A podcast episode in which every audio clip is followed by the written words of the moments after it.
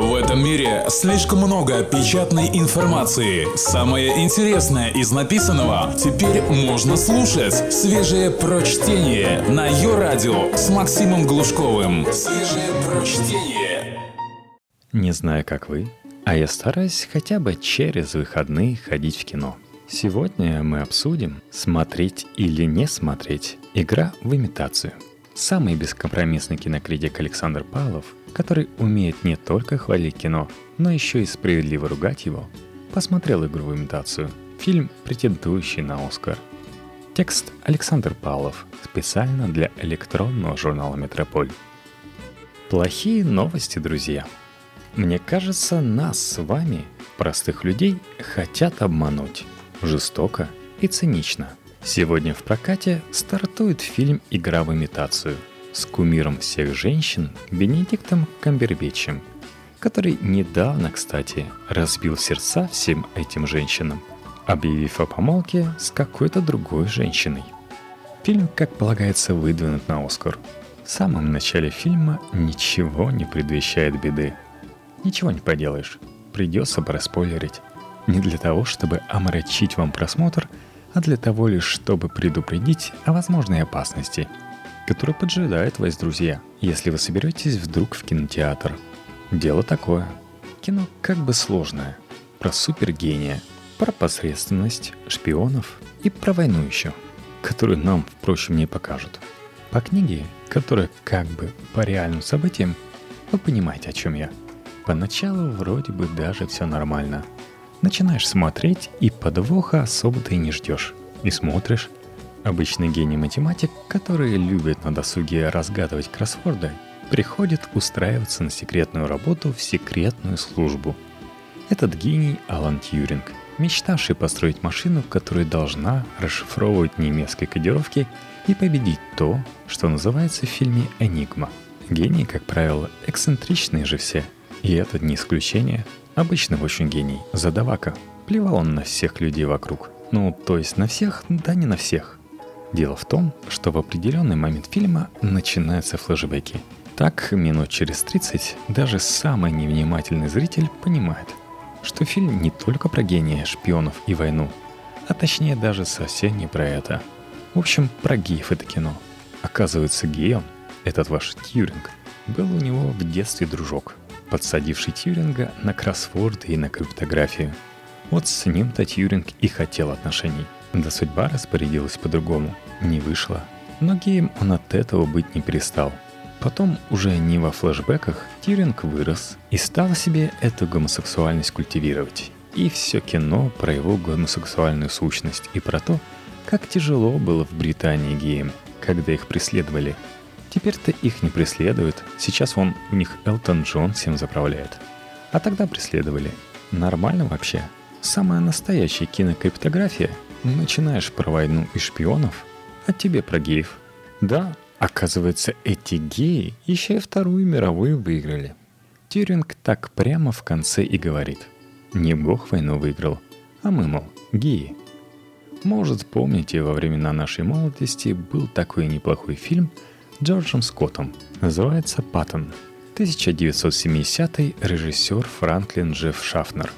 Этот Паттон в начале кино эффективно так и выходит к зрителям и заявляет. «Ребята, хочу вам сказать вот что. Войну выигрывают не те засранцы, которые бегут в атаку с флагами и умирают под пулями, а тот засранец, который этих засранцев в атаку ведет. А еще лучше – посылает их в атаку, командует ими – Здесь как бы можно еще поверить словам военного. Генерал Паттон, по фильму вроде бы как натурал, может себе позволить так говорить, присваивать все заслуги бойцов. В конце концов, хотя бы военный. А в игре имитацию? Что же? В новом фильме уже и не генерала, как выясняется, войну-то выигрывают. Тьюрингу там не раз говорят. Кто ты такой? Люди на фронте умирают, а ты что? А он, знай себе, кроссворды разгадывает. Когда же союзники побеждают, он заявляет, что он выиграл войну, разгадывая эти самые кроссворды. Окей, может быть, он действительно сильно выручил, но вот так вот беспардонно себе все заслуги приписывать, это уж извиняйте. Только свежее прочтение на Йо-Радио. И, между прочим, два часа все это длится. Война выиграна, у всех все хорошо. И только у Тьюринга не очень. Это, кстати, не смешно, потому что он все же покончил с жизнью. Но, тем не менее, его изобличили, и вот он страдает. Сидит дома, депрессует, а к нему приходит его бывшая невеста, с которой у него тоже не вышло. Она ему нравилась когда-то как умная женщина. То есть просто как умная. Как женщина не очень нравилась. Она ему объясняет, что гением нельзя быть другими. Если бы он таким не стал, ничего бы не получилось, и войну бы проиграли. Все чистая правда. Поддержала, как могла его, в общем, вот такой фильм. И даже можно глянуть этим глазком, если вы женщина и поклонница главного актера. Но это еще не все. Должен предупредить еще об одной большой опасности. Женщину эту играет Кира Найтли. Поясню. Кира Найтли идет к успеху и вскоре станет женским аналогом Николаса Кейджа и Джона Кьюсака одновременно. Кто ее половозрелый догадался в кино снимать, вообще загадка. Ее присутствие в кадре вызывает у нормального зрителя по меньшей мере раздражение. В последнее время она любой фильм может испортить. Кстати, возможно, те, кто фильм делали, ее специально и пригласили, чтобы кино не очень было – тоже этакая своеобразная криптография. Такой сигнал адекватным зрителям. Мол, будет в фильме Кира. Имейте в виду, что мы не серьезно это все. Тонко, конечно, но вряд ли так. Хотя и здорово бы было. Даже присутствие Майкла Стронга не способно компенсировать наличие в кадре Киры Найтли. Вот он единственная отрада в фильме. Всегда бесподобный Марк Стронг. Но его немного – и он поэтому кино спасти не может. Хотя Марк Стронг, в принципе, может спасти любое кино. Но вот этот не спас. Не позволили. Наверное, Марк Стронг, когда его друзья ругаются на него за то, что он вот в таком снялся, со слезами на глазах говорит им, «Я честно старался, друзья. Делал, что мог, но они мне не позволили. Да и что тут сделаешь, если Кира Надли в кадре?» Так что у него есть железное оправдание.